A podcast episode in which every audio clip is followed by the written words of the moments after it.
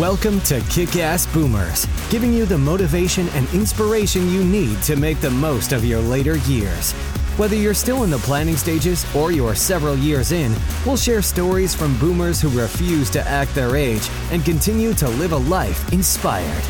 Let them show you how being old can be new if you know what to do with your host, Terry Lorbeer.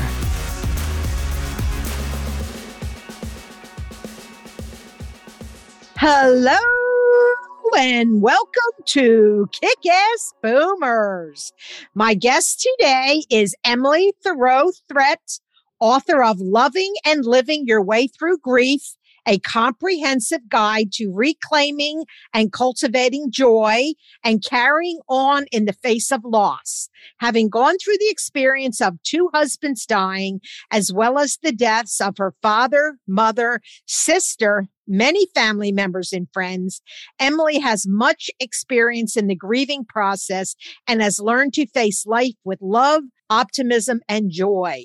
Her mission is to comfort and support those dealing with grief and loss, focusing on positivity. She earned a master's degree in English with a concentration in writing, which led to her career teaching writing at the university level.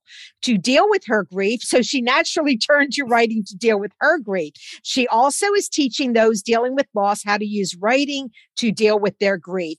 Emily is joining us today from Maui, Hawaii. So, welcome, Emily. How are you today? I'm wonderful. Thank you so much for inviting me. Oh, I'm happy to have you because this is an important topic and I don't think enough people talk about it. So, you have had to grieve over and over again through the loss of two husbands, your father, your mother, your sister, family members. How do you recover from that kind of loss? That's an interesting question. I, I don't think you necessarily recover from it. Uh, I've learned to live with it mm. because mm. as as long as I love someone, they're going to be in my heart forever. So it's it's not that I get over grief, but I I deal with it, mm-hmm. and I deal with it by focusing on happiness because I know they all would prefer that I be happy in my life instead of being sad and miserable for the rest of my life. And I've learned different ways to write that help me do that. And in doing that, I have been helping others learn those same ways to write and learn happiness practices that can help them so that they can live their best lives and feel the best they can. Right. Because you have to learn to, to, to deal with the grief so that it's not so overwhelming every day. It's always going to be there. Mm-hmm. People tell me it never goes away and it doesn't, but I haven't lost my mother. I lost years ago, my grandmother, my grandparents, but I haven't lost a husband or children, which when you lose children, the grief must be overwhelming. So I've never had to deal with that kind of grief, but you have to learn how to so that you can at least go on living because otherwise every day is just nothing but crying. And, you know, I'm sure there are people that are doing that day after day. They can't pull themselves out. So I think your book, which is a guide to reclaiming that joy, is probably very helpful to people that are grieving. Yeah, the people who've read it have all told me that, that they're so grateful that they found something that actually offers something for them to do, something that, that helps actively in whatever it is and it has all the chapters are each each on a different subject related to grief. And at the end of each chapter it has a, a practice or something that they can do to help them deal with that specific thing. So you can you can go to the table of contents and and find for instance forgiveness and think oh wow that's probably something i should uh, learn about. And when you uh, read that it, it shows you how you can forgive yourself first and then figure out anything else you need to forgive and shows you how much better that you can feel when you've done that practice. So, in each chapter is like that. Oh, that's very helpful because there's nobody's telling people how to deal with it so that they just suffer day after day. They don't know how to break that cycle of just constantly being sad. And like you say, our relatives don't want us to be sad. Like if it's your husband or your child or whoever, they don't want you to be miserable. They want you to go on living. But it's in our society, it's hard because nobody wants to really talk about it. People don't want to discuss death and die. And even when they come to the funeral, nobody really knows what to say, right? That's right. And they, they often say things that are very unhelpful. Yes, so right. I'm kind of on a campaign to ask people to not say those things that, that actually can be hurtful and make someone feel worse. And I always suggest that they say, uh, for instance, something positive about the person who died. Like my husband, Jacques, was a fabulous singer. In, hmm. in addition to being a philosophy professor, but he, he liked to sing and act. And I had so many people come up and say that uh, they just loved to go any place that he was performing because they loved to hear his voice. It was so beautiful and that they were going to miss that. And that made me feel so much better than I'm sorry right. for your loss. Yeah, yeah, because everyone says that. And and then they say, you know, uh, I don't know. I've heard of some bad thing. I can't think of anything right now, but some of the oh, really I, awful Hartford things that are like, oh, don't ever say that. Oh. Yeah, yeah. There's there's a whole bunch of those that people say, like, uh, you're young, you can get married again, or you can have another baby, or no, don't say that. That's the last thing I'm thinking about at that moment. Absolutely. Oh. And uh, he's in a better place. Well, I thought he was in a pretty good place when he was with me, you know. so you, you, just just uh, kind of think about how you'd feel if somebody said that to you and you were in the position of grieving someone. Right. And you might think differently about what you're going to say. I think a lot of people just say things that they've heard someone else say before, so right. they just say it so they don't have to think of something to say. Yes. But if, if you do take the time to offer something that's, it's actually of comfort and things like saying, uh, just let me know if you need anything stop saying that. Right, right. No, nobody's going to call you. No, no. I, I had one situation where when Jacques was so ill and he'd been ill for a long time and I couldn't, it was before they had any of the food delivery things like they've got now. right. Uh, like from grocery stores or from restaurants or anything where, where we lived, they had nothing like that. Ugh. And we had been in the hospital over and over and over again. And we were at a point when he was at home, I couldn't leave him by himself. And we had run out of groceries. I mean, I, I had always stocked lots of stuff, but right? I used them all up. And wow. I, I was calling those people that said, just let me know if you need anything. And they'd let it go to the answering machine because they uh, I think they didn't want to deal with whatever it was that I was asking. Right. And they thought maybe you were calling to tell them he passed. Yeah. And they didn't and they don't want to hear say. it. Yeah. Yeah. Terrible, terrible. So nobody called back, and that, that was a scary time. Oh in, my in that period. So be very careful about what you say. Right. And it's better to say, uh, "Can I bring you some groceries?" or "I'm going to the store. Can I bring you something right now?" Right. Right. Um, and things like that are, are really helpful. So they really are. In fact, I have an older aunt that lives in Germany, and we talked to her, especially over the holidays. And she was saying that her one nephew calls her. He comes over once a week and says, What do you need done? So he's willing to do anything. When he's at the grocery store, he will actually call her and say, do you need anything? I'm here. And, you know, there's a lot of older people that can't get out of the house either. And that is so helpful. If you want to be helpful, then that's what you do. And if you know that your friend has a sick husband, you should be calling when you're at the grocery store and say, Do you need anything? I'm right here. I'll be glad to drop it off. That's mm-hmm. helpful, right? That's right. Yeah. That's right. And it's not hard to do. So Mm-mm. I hope that gets people thinking that if they have someone that has you know, you know they have a dying husband or, or friend or someone who's ill, call them up and say, I'm right here. What do you need? And then get it for them. That's right. Yeah. So, so people are uncomfortable talking about grieving, grieving. We talked about that already. So I guess for, in order to help your friends and your family that are grieving, we should be reading the book and learning different things to do and say so that we don't say the wrong thing, correct? Yeah, that, that will help. The book will help with that as well as a whole lot of other things. Right. There, there's so many things you can do for yourself and things that you can do for other people. And the more that you focus on comfort and serving others, the better you're going to feel it gets you out of your your own head of thinking i'm in the most horrible place i could possibly be you think if i did this for so and so they would be grateful yes and it does i think it always makes you feel better to do for other people mm-hmm. than doing for yourself you know, you go shopping and so you felt great for a little bit. But if you go and help a neighbor or a friend, someone that really needs something, you feel good for a long time. It is much That's right. better.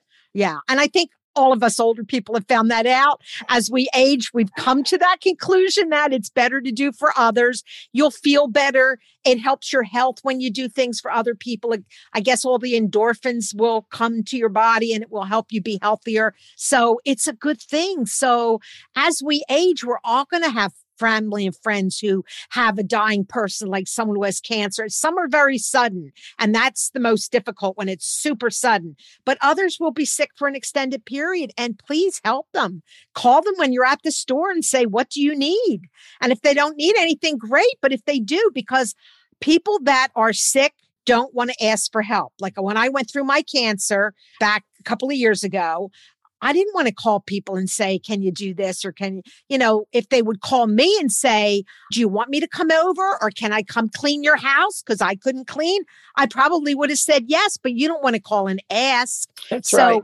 yeah. So people really need to put themselves out there and say, I'd be glad to come over and do your dishes for the day. Or do you need help with laundry? Because you want to be sitting by your husband's side if he's ill. So Right. I'll come over and help you do laundry or clean your house. Or when I'm at the store, call up and find out what they need. There's so many things that you can do that will make you feel good and the other person's life easier because it's so difficult as you're, you know, someone's dying, you're grieving and you're going through that process. It's a difficult process. It really is.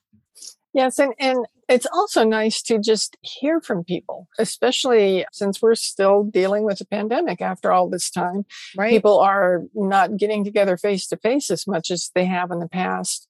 And if you're dealing with grief and feeling like you're stuck home alone, that's even worse. So Yes. call people on the phone, send them an email, send them a text, do Right. do something that that hardly takes any time at all right. and can uh, really brighten the day of, of someone. I have someone right now who had COVID, was very, very ill with it in the hospital for a long time, Ooh. uh, ended up having to move out of where he'd lived by himself into some place that he could have some assistance and he's he's sad yeah. and we we have started, and he lives on the mainland, and I live in Hawaii. So every day we say good morning and good night to each other with with different little things, and we do that with text, and it doesn't take that much time. But boy, I smile whenever I get one of them, and Oh, it makes is- me feel good. yeah, so I'm sure so it helps him too. So right. And when you're living alone like that, you want to feel like someone's thinking about you. And Mhm. it's just, how easy is that? A quick text so you know, oh, someone's saying good night to me, someone's saying good morning to me. yes. He might not have anyone but the caregivers doing that. hmm And you want to have that from, and it's so easy. You're right. It is so easy. I just think we don't think of it. So I'm hoping this podcast jogs people's memory and they start thinking of ways they can be a better friend to someone who is losing someone close to them. Don't be afraid. Don't be, and if you say something wrong, you say it wrong, you'll do better the next time. But it's better to communicate than not to just cut them off because I know people that lose their husbands, especially, they feel totally cut off because my aunt, when her husband died, she was only 50 and she used to go out to dinner with this whole group of people all the time. Once her husband died, that was it. They never invited her to go out again because I guess they considered her a threat now because she's a single woman. I'm just like, why couldn't she go to dinner with you? But this kind of stuff happens and it's very hurtful to the people it happens to. You'd be amazing. How, uh, I'd be amazed at how much that does happen. Yeah. I had a had a friend after Jacques died who had lost her husband maybe a year before Jacques died, and she was very conscious of inviting me to go places. And it would be with her and with her new boyfriend. it didn't didn't matter, you know, if, if it there doesn't was, matter. uh, you know, who was there. right. But I had some really nice opportunities going out with her, and I just felt like I could breathe. You Yeah. know that I, Yeah. I wasn't totally alone because somebody got it, and we could we could talk about anything because we didn't feel like we had to keep saying something about the loss. We could talk about other things, Right. what was going on in the world or in the community, or wh- what we were doing to serve somebody else.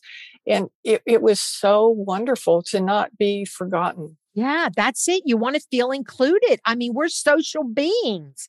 We and COVID has really wreaked havoc with all of us. Even mm-hmm. those not grieving their home by themselves, they can't see their family as much as they could in the past. It's really been difficult. And people that are in nursing homes alone, they they're not getting visitors because the nursing home doesn't want anyone to come in. It's a re- it's been a really tough 2 years. It really has for many many people. So if you can reach out out to anyone. Just reach out, give them a quick phone call, and just talk to them. We all need that human contact. We really do. That's right. And and I do another thing that I do that people seem to really like is I send them something in the mail. I'll write a card or a letter or something and they get something actually in the mail that they can open up and then they can hold on to. Yes. and they're so tickled by that. And I've gotten things back like like pictures. Some uh, I've had someone send me a just precious picture. I'm so thrilled to have that, that probably wouldn't happen had I not written them first. Right. So it's it's really wonderful to find different ways to stay in touch with people, which also, if you're the one grieving, will bring people to be in touch with you. Yes, true. I have an elderly aunt right now. She's 96. She has dementia. So I can't really call and talk to her on the phone. So I send her cards for every kind of anything, you know, like happy fall, happy Halloween, happy Thanksgiving, Merry Christmas. As we're coming up on Valentine's. So I just can't, and she loves it. She gets the card and she's living with my cousin right now. And my cousin says, Oh, she opens it up and puts it down. Then she picks it up again and opens it up again. I mean, they love it. So, mm-hmm. I mean, we could do that for a lot of people and it doesn't take a lot you put a card and a stamp and it's off in no time. It's like, so I just like every couple weeks, I'll just send any kind of a card thinking about you or whatever. It just makes her happy to get that mail. So, and that goes for anybody likes to have mail, but I specifically do it for her because she's the last aunt. She, when she goes, our family is gone, like all the older ones. I'll be the older one. And, you know, she was my mother's sister. So I want to do whatever I can. And that's what I can do right now. So that's what I do. I just keep sending cards. That's right. Yeah. One of the things that I did, actually, what led to me writing my book, was that a uh, few months after my husband Ron died, a good friend of his just dropped dead.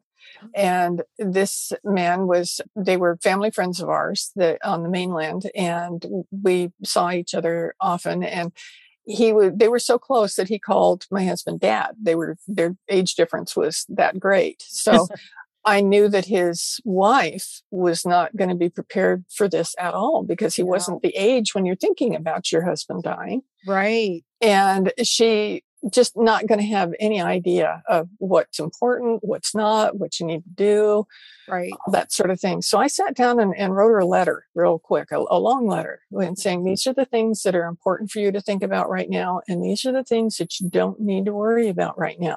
Right, right. And she let me know that that letter was invaluable to her because nobody talked to her about things no, like that. No, They'd say nobody else in the world, anything. but nothing right. bad. Right, exactly. So when she said that to me, that it was helpful, I thought, well, I, I can do more than that. And so uh-huh. I decided I would write her a card every week. And I'd, I'd been making note cards that I would send out because I love to take pictures here in Maui because there's so much beauty. Oh, and so is. I thought, yeah. well, I'll make her a card and put one of my pictures that I took, a different one on the card each week, and then send her a card each week. And then I thought, okay, I better figure out if I've got 52 different things that I can say since I wanted to write her for a year. So I sat down and I made a list and I easily came up with 52 different things to talk about and things that would be most um, pertinent to the the distance it was from when he died. Right. And so I made those and I got them to send out to her. And it took a while because I did them on my computer and had to print them and cut them and fold them and all that sort of stuff. And when I was in the process of doing that, I thought, you know what? I, am a writer, as you said. I, I, have taught writing for many years, and I've written a lot to help myself. Mm-hmm. I thought I could. This is a, an outline uh, you know, the 52 that. different things in there that it was an outline and that I could write a book about it. So I got a agent and got a publisher and that's where my book came from. And you got an agent. That's really hard. So kudos to you because I've talked to many authors and they have to self-publish or go in another they hardly they can't find agents. So that just goes to show you how there isn't enough out there on grieving. There really is not. Mm-hmm. So that's wonderful. So your book is traditionally published then. That's right. Oh, that's Mango wonderful. Press, Mango Publishing. And it's your first book, correct? Well, it's my first book of this kind. I've written okay. college textbooks before. And oh, but they're I'm di- sure yeah, that that helped. But yeah. they're they're a different kind of publisher. Yeah. But I'm sure when the agent thought of taking me on, she saw that I had a history of being able to write. Okay. Yep. And so that I'm sure that helped. But this is the first book of, of this kind that, that's out there, and I've, I've got another one in the works, and uh, that I'm really excited about too. Oh, that's so great. I, I just think they're so helpful. I found when when especially when Jacques died, I couldn't find much of anything that was on grief. And so what was year was that when he died? That was in 2006. Okay. Wow. So and there should have been. There should have been. There should have been in there, there was a little bit, but not, not that much, much that was helpful. Right. But when Ron died, there were lots of books, and I started reading the books, and most of them are memoirs, and they were heartbreaking. And I'm sure that it did the person who wrote them a lot of good to be able to express all this, but it wasn't helping me. No, no. And so what I was thinking, and I got bits and pieces from the different books that I read, but I thought what we need out there is something that's going to actually help people. So that was my intention when I started writing this book, that it would be something that people could actually use right. to make a difference in their lives at this time. And that's what they need. And I think you have a whole website that has mm-hmm. all kinds of helpful information. So tell us what what the website is and what we'll find there. Talk about the blog. You've got a podcast. You've got a lot of really, really helpful information. So for the people that are in my audience that are grieving, give us the lowdown so we know where to go. Okay. well, the name of my book is Loving and Living Your Way Through Grief. So that's also the name of my website, loving and living your way through grief.com. And it's also my email, Emily at loving and living your way through grief.com. And on my website, you'll find my blog that I, I, write and publish every week. You'll also find links to my podcast, which you, you don't have to go to my website to get it. You can get it wherever podcasts are. And it's named Grief and Happiness. And so we're talking about the, the positive side of, of what you can get from that. And another thing that I'm really excited about that we just started uh, last November is something called the Grief and Happiness Alliance. And this is a group that meets each week on Zoom. And we will do some writing about grief and then we'll learn a happiness practice. And then you can make friends in the group that are, are also grieving. So you've got somebody who, who you've got something in common with that you can talk to. Right. And that's so important, I think. To oh, be, yeah. Yeah. To have that community. It's just is really, really helpful no matter what this is grieving or you're in a cancer group or you're in a writing group. I don't care what the group is these groups are so helpful. They really are. And the, the other thing about that with the happiness part people a lot of times i'll say grief and happiness and people go oh yeah right i don't think so. But i found after jacques died i found the book called happy for no reason by marci shimoff reading that made a big difference for me. It really helped me look at things differently. And I really like that. So right. when I was, after my book was published and I was, I happened to look her up and I discovered that she had started a program to uh, create happy for no reason trainers. Mm. Now, th- her book is is phenomenally successful. It led to her doing, I think, six different books with Jack Canfield that are the Happy for No Reason books that she had. She wow. published six of those with him, mm-hmm. and so people know her from all over. So she's traveled all over the world teaching these happiness practices that she's come up with, and she included in her book. And she realized that she could reach a lot more people if she had happiness trainers yes. that could use the information that she uh, has published in her book. Mm-hmm. So I became a certified happy for no reason trainer, which Did allows you? me to do all of the research and all of the practices that she's come up with. So when I say Oh, we work on a great. happiness practice, it's stuff that's based on on things that really work. yeah yeah and it's it's pretty marvelous and i just love working with that and the, the good thing about what she does is when you become a trainer you, you get to use the information any way that you want to use it mm-hmm. so for me being able to use this information and combine it with grief they're thrilled to death because that's something nobody else was doing no and, absolutely. and they, they love the idea of being able to, to use this proven techniques practices yes. that, that really help Yes, because you need you need techniques and processes to pull you out of that grief. Otherwise, right. the grief is overwhelming and you're just crying all day. You need to, and no one does that. No one gives you the roadmap. Okay, if you do this or you try this, things to do to help pull you out of that. It's very important. So this is great, all of your training and your book. It's wonderful. We need it. So I'm so happy that I found you so that we can talk about it on the podcast. Thank you so much. I'm glad you found me too. yeah, this is great. So um yeah.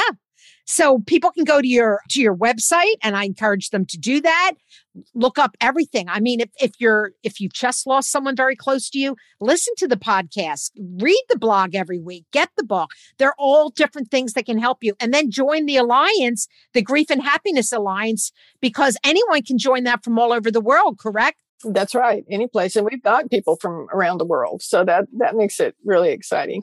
And the other thing you can do is give the book as a gift to someone who's dealing with loss. Yes. Because they they may not have heard of anything like this, and it can make a huge difference difference in their lives too. So it's and you know you send flowers when somebody dies, and those wilt. You know you throw them away. Where with this is a, a really wonderful bereavement gift because it's something that they can keep and use for months or years. Absolutely. And it does take a while to really mm-hmm. get over that initial grief. It, it can take a while.